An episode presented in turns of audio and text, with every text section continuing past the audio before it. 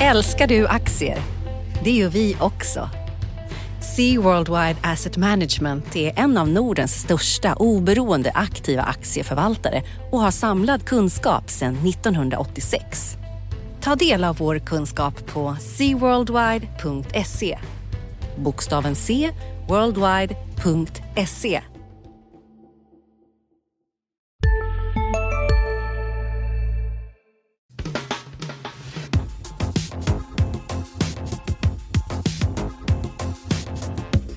Analyspodden från Dagens Industri.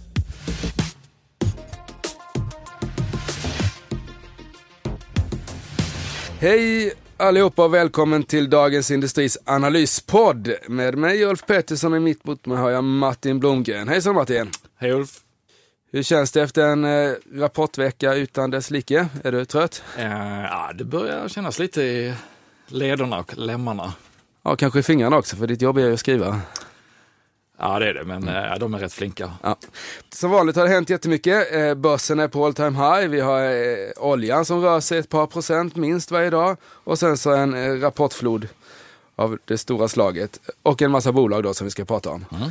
Ska vi prata om all time high? Eller är det en icke-nyhet nu? Det händer varje vecka.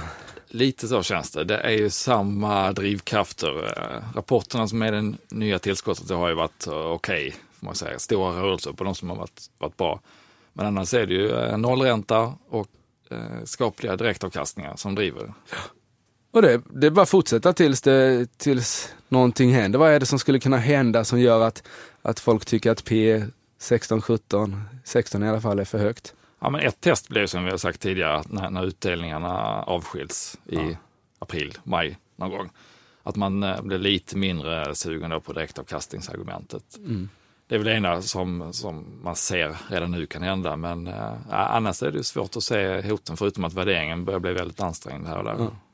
Men inte jämfört med räntan. Nu, nu får man väl fortfarande pengar tillbaka om man sätter in pengarna i Sverige, men det är inte alla länder det är så nu för tiden, utan då blir man av med pengarna om man Ja, ja, in. det driver ju ytterligare på den här tesen att eh, dyrt kan bli ännu dyrare. Ja, jag såg att eh, Nestlé, det här schweiziska bolaget, inte betalar någon ränta längre till sina, på sina lån utan att de får pengar för att låna så att säga. Mm. Ja, tror det gäller ju inte alla som vi såg på eh, fredagen så kom ju Eniro med den. Just det, ska vi prata om Eniro då? Du har ägnat, eh, ägnat morgonen här att lyssna på Janheimer bland annat kanske och, och, Eniro-folket. Ja, det var vdn och finanschefen som hade lite att reda ut. De eh, kom ju med rapport på fredagen och en nyemission. Vilket ju inte var någon jätteöverraskning med tanke på hur balansräkningen har sett ut. Eh, Men ändå, den kom och eh, aktien gick ner och det intressanta är väl då att preferensaktien gick upp. Så det var en tudelad reaktion på beskedet. Just det, preferensaktien steg 30% eller något sånt där tyckte jag såg. Ja, den klarar sig då oskadd så här långt i alla fall. Så att, eh, Och hur förklarar man det? Ja, de gör ett stort paket där man kanske vill behålla trovärdighet då för skulle man sänka preferensaktieägarna nu så kanske man inte kan locka in de, de, de nya pengarna. Kan jag tänka mig att, att, eh, att man inte vill ta den risken. Det de gör nu är att de tar in en vanlig nyemission på nästan en halv miljard och sen är det en konvertibel emission på lika mycket. Och så lägger de om sina banklån och får lite, lite respit med amorteringar och, eh, och sådär. Men, men som sagt, det är inga danska eh, centralbanksräntor direkt utan 4-5 procent över någon referensränta får de då betala på, på lånen. Men det känns ändå, tycker jag, som har stått lite vid sidlinjen, som att Eniro kommer ganska väl ut. Eh, eh, eh, på något sätt. Aktieägarna var beredda att, att slänga in riktiga pengar i en stamaktieemission en gång till. Det var ju lite osäkert. Eh, Nej, det fanns, ju, det fanns ju alternativ på eh, kartan som var sämre än så här, det måste Ja. man ju tillstå. Bankerna behövde inte göra några nedskrivningar. De, de förlänger lånen och kanske lite lägre ränta då. Mm, preferensaktieägarna går ju jättebra. De Ja, det behöver är inte de göra någonting. stora vinnarna på Ja. fredagen. För det känns ju, den, den känns ju ganska säker helt plötsligt eh, nu med en eh, konvertibel emission och en vanlig emission. Och, Ja, precis. Den ger 48 kronor om året och eh, efter att aktien hoppade upp så är det ändå 12 procent i direktavkastning. Är den uppe i, i Ja, 400 ungefär hovar den kring på fredagen. mm, så är det nog ja. Den gick Men, nog ut eh, på 400 och sen så köper man tillbaka den på 480. Mm.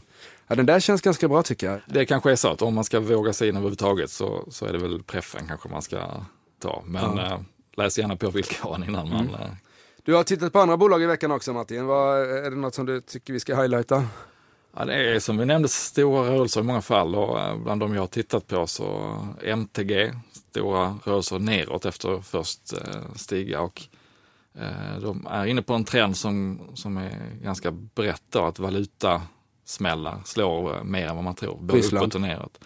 Ja, de har en dubbel, dubbel smäll. Det är Ryssland, där Ruben då har packat ihop. Uh-huh. De har en hel del egen verksamhet och de är delägare i CTC Media. Just det. Eh, Så det är den ena valutasmällen. Den andra valutasmällen är att dollarn har stärkts. Och eh, MTG är ju då ett tv-bolag som köper in väldigt mycket program i, som prissätts i dollar. Just. Amerikanska skitserier och sånt. Ja, precis. Men eh, intäkterna är då i kronor. De borde kört ungerska, ungerska serier eller något sånt där barnprogram för då hade Ja, det varit... kanske köpt in lite ryska program istället för valutakompensering. Ja, ja. Ska man ju tillägga där, det är inte bara valutan, de har en hel del annat att jobba med det här året. Dels är det den stora liksom, trenden att man tittar mindre på tablå-tv, linjär tv. Och dels så i Ryssland så finns det en del regler som, som skrivs om nu. eh, Att utländska ägare får inte äga mer än 20 procent till exempel. Just det. Då måste de hantera sin situation i CTC och det gäller då detta året ut. Och sista veckan på året kanske inte är en bra idé att försöka få till den dealen. Eh, och sen så är det förbud mot eh, annonsering i betal-tv. Såvida inte, nu kommer det ett tillägg från eh, Putin, att det är mer än 75 procent ryskt innehåll i programmen. Att, eh, mm. Ja, det är krångligt. Det är inte så kul att sitta där alla vet att du måste sälja. Det är inte, Nej, är, det är då är det inte säljarens marknad utan köparens marknad. Ja. Speciellt inte med Putins ande svävande över villkoren. Nej, MTG. Eh, Securitas också, det gick åt andra hållet. Ja, det gick väldigt starkt och uh, Alf Göransson som är vd då var ifrågasatt för några år sedan och de, de försökte köpa tillbaka sitt teknikbolag Niskaya som Mm. inte gick eh, och för att bygga upp en egen teknikdel och de har haft jättetufft i Spanien och på många andra marknader men nu faller i princip alla bitar på plats samtidigt. De har eh, haft en, en, en deadline för eh, i USA för den här Obamacare, den stora hälsovårdsreformen. Just det. Där de, de är ett väldigt personalintensivt Mm. bolag med väktare och Och det är en fördyring då, för då ska de börja pynta sjukvård till personalen själva. Precis, och det vill de ju rulla över på kunderna och då har de gett kunderna i princip två alternativ. Antingen så höjer vi priserna till er eller så får ni eh, skriva om avtalet så att ni köper in mer eh, tekniktjänster av oss.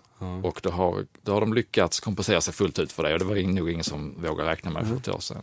Så det är en del, tillväxtmarknaderna ser lite bättre ut, Spanien planar ut eh, och eh, ja, allt faller på plats. Annars då, oljan rör sig mycket. Sista dagarna nu på vårens stora season sale. Passa på att göra sommarfint hemma, både inne och ute. Och fynda till fantastiska priser. Måndagen den 6 maj avslutar vi med Kvällsöppet i 21. Välkommen till Mio. Hej, Synoptik här. Visste du att solens UV-strålar kan vara skadliga och åldra dina ögon i förtid? Kom in till oss så hjälper vi dig att hitta rätt solglasögon som skyddar dina ögon. Välkommen till Synoptik. Jag tror att vi är på botten nu, vad tror du? Ja, jag tror nog också vi såg botten i mitten på januari där. Eh, Det tuffade sidledes några veckor och sen så förra fredagen då så plötsligt exploderade det. Dels kom det en, eh, en sån här veckostatistik över antalet riggar i USA som, som pumpar olja. Som gick ner i snabbaste takten på, eh, ja, sen, Ja, sen. JR och Dallas varje gång. Ja. Och dessutom så är det då väldigt många stora oljebolag som har dragit ner sina budgetar för det här året. Så nu ser man att det faktiskt händer någonting med utbudet. Man gör aktivt, eh, tar ner utbudet. Och även om inte det sätter marknaden i balans på en gång så är det mycket psykologi. Alla som har eh, blankat oljan eller är då positionerade kort måste gå in igen och då, då swishar det till. Ja. Men Eh, det blev väl säkert bakslag, ska man väl tillägga. Det, Ja, det kan det bli. Men jag tror ändå att vi har nog nått nivån här eh, på något sätt. ja, det tror jag också. Bra. Ja, är det någon rapporter du har uh, bitit i? Ja, en del. eh, Jag har tittat på eh, AstraZeneca, bland annat. Eh, Föll lite på sin rapport. Tycker jag väl var motiverat. Det finns de där, jag vet inte, jag tittade på Nokia förra veckan också. Det är också ett sånt där bolag som alltid kommer. De, de använder liksom sina egna vinstmått. Och de är alltid bättre än de riktiga vinstmåtten. Liksom. Eh, Astra gjorde förlust sist, mm. sista kvartalet egentligen, men så redovisar de ändå en vinst i den här kärn för de plockar bort liksom nedskrivningar och sånt där hela tiden. Men det är klart om man skriver av miljardbelopp varje kvartal, varje kvartal så borde det ju in i den löpande redovisningen tycker man på något sätt. Och det där är lite, jag vet, det beror på liksom vad man har för åsikt där, men, men jag tycker att det ändå ska ha ett visst, motivera en viss rabatt på aktien. Och så får vi se då, eh, Patentutgångarna fortsätter ju starkt här och sen så har de en intressant cancerforskningsportfölj då som väger upp det här. Buden på AstraZeneca är nog borta för den här gången. Ja, precis. Deras tidigare uppvaktare Pfizer köpte ja. ju någonting annat här i veckan. Ja, Pfizer gjorde ett jätteköp i en sån här generika-verksamhet och liksom lite meda, mm. medartat då, som inte är alls som AstraZeneca som säljer så att säga nya läkemedel. Mm. Det här var gamla utgångna läkemedel framförallt. Uh, 140 miljarder kronor, det är mycket pengar för eh, de flesta av oss och även för, eh, även för oss. Även för oss och även för Pfizer. Jag tror inte de vill lägga upp 700 miljarder på AstraZeneca efter det här då. Så jag tror att den där affären är nog död och det var ganska länge sedan nu. Men jag träffade någon sån här gammal styrelseräv han sa att ja, har man inte nått ett avslut på en förhandling på ett halvår, då är den död. Mm. Och det, det gjorde jag aldrig liksom. Då, är det liksom, då, har, då har det hänt så mycket i omvärlden och man har tröttnat på den här frågan att man går vidare. Så det kan man ju tänka till nästa gång när det är liksom sådana här affärsrykten så mm. blir det ingen affär inom ett halvår så blir det, blir det inte någon affär. Det kanske är bra för Sverige om man ska vara lite Ja, det, det, kan det nog vara. Forskningen får stanna kvar. Ja, det kan det nog vara. Och aktieägarna verkar ju inte vara ganska nöjda ändå. Den har ju mm. gått bra här. Så det finns väl inte så många missnöjda och Pfizer köper bolag i USA istället för i Sverige och England. Mm. Bra, så den tycker jag väl inte man behöver hoppa på just nu då. Jag tittade på Stora Enso, eh, det är en stor dollarvinnare. Mm. 1% gör 150 miljoner i resultat ungefär om man hoppar över de här valutasäkringarna och sånt. Så jag tror det ser ganska bra ut för Stora Enso här. Den är inte superbillig men trots allt köpvärd tycker jag. Mm. Bra. Eh, nästa vecka då, vad ska vi prata om då? Ja, det fortsätter vara mycket rapporter, men det blev väl Stefan Ingves som kanske blir eh, höjdpunkten ändå. Det är mm. nytt räntebesked från Riksbanken på torsdag. Mm. Och då kan det bli ett nytt historiskt eh, ränteläge om han väljer att eh, följa efter Danmark och Schweiz och sätta negativ ränta. Ja. Det vore något. Det vore något. Jag vet inte, det finns nog många där ute, inklusive jag ibland, som undrar vad då negativ ränta finns det? Uh, och det är ju faktiskt helt, helt otroligt att, ja. att folk är beredda att förlora pengar för att spara, så att mm. säga. Att, att madrassen är ju ändå bättre.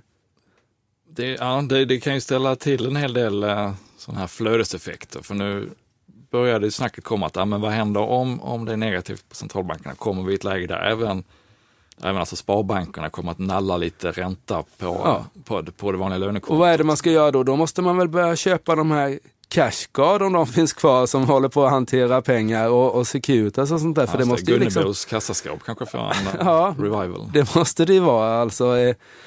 Och i ett första skede kanske det blir en ytterligare då en eh, tryck in på aktiemarknaden. Ja. De pengarna som står på ett dåligt sparkonto som är som är nollränta som blir lite minus, då kanske man ändå stoppar in dem i fonder. I, det kan man väl ja. tänka sig att bankernas rådgivare inte är sena att, att påminna kunderna om. Ja, att det finns aktiefonder som ja. ger 3% i direktavkastning. Precis. Och de, glöm, de glömmer sista... berätta att vi är på all time high och sådär. Utan att... Det kanske blir det sista benet till den här börs, uh, långa, långa ja, börsuppgången ja, vi har haft. Ja. Att, att det blir en alltså, slags parabolisk yes, uppgång. Det vore kul alltså, men eh, det vimlar ju av pengar där ute, men alltså i, i sedlar mynt så tror jag vi har 80 miljarder eller något sånt där. Men utestående liksom, tillgångarna är ju 3000 miljarder eller något sånt där. Så att, ska man plocka ut pengarna av dem i madrassen så är det bara 2-3 procent av sitt kapital som, som går att få ut. Resten är liksom virtuella pengar. Det kan, mm. det kan bli kaos om det Ja, det kan bli spännande. Ja. Men det är nästa vecka det. Det är på torsdag. Ja. Och sen har vi Trelleborg och Skanska som kommer en rapport om massa småbolag som, som är lite, den stora floden är egentligen över ja. med den här veckan för, för de största bolagen har, har rapporterat. Det finns en del storbolag kvar och sen kommer alla småbolagen. Ja. Uh, och vi har Trelleborg och Skanska, det blir spännande. Det får väl vår kollega Hägerstrand ta Trelleborg då. Uh, om jag tror på honom så kommer det som vanligt en bra rapport. Ja, han kommer nog ladda redan i helgen för den. Han, han älskar Trelleborg av någon anledning. Han är så ung, han kommer inte ihåg hur, hur risigt Trelleborg var där på början av 90-talet när de höll på att kursa. Jag Eh, låter honom leva i ovisshet. ja. Det är bra det. Har du något annat att förtälja världen innan vi stänger alltså för är idag? man eh, intresserad av olja så är det lite månadsrapporter från OPEC och eh, amerikanska energidepartementet i början på veckan som det kan eh, påverka också. Bra. Och så får vi hoppas att det blir fred i Ryssland. Jag har ju fått eh, skit för att jag har eh, rekommenderat och, och framförallt köpt själv ryska fonder för mina PPM-pengar här. Men eh, vi får se. De börjar vakna till Jag nu. tror på freden. Ja, de stiger 3-4 procent per dag här. Det är jag nöjd med. Får vi se hur det blir här efter helgen. De träffas ju Merkel och Putin och eh, Hollande och försöker få till det där. Det vore jätteskönt om det blev så. Tycker jag av, av alla möjliga skäl. Och det är väl lite olja också som har lyft Ryssland om man ska vara ärlig. Ja, det är det. Men det är nog framförallt de här freds, Mm. fredsförväntningarna. Bra, jag tycker vi stänger där. Ja. Kul att ha dig här Martin. gången. Tack för oss. Eh, Du har lyssnat på Analyspodden, Dagens Industris podd om finansmarknaden. Tack ska ni ha. Hej. Tack, hej. Analyspodden från Dagens Industri. Programmet redigerades av Umami Produktion. Ansvarig utgivare Peter Fellman.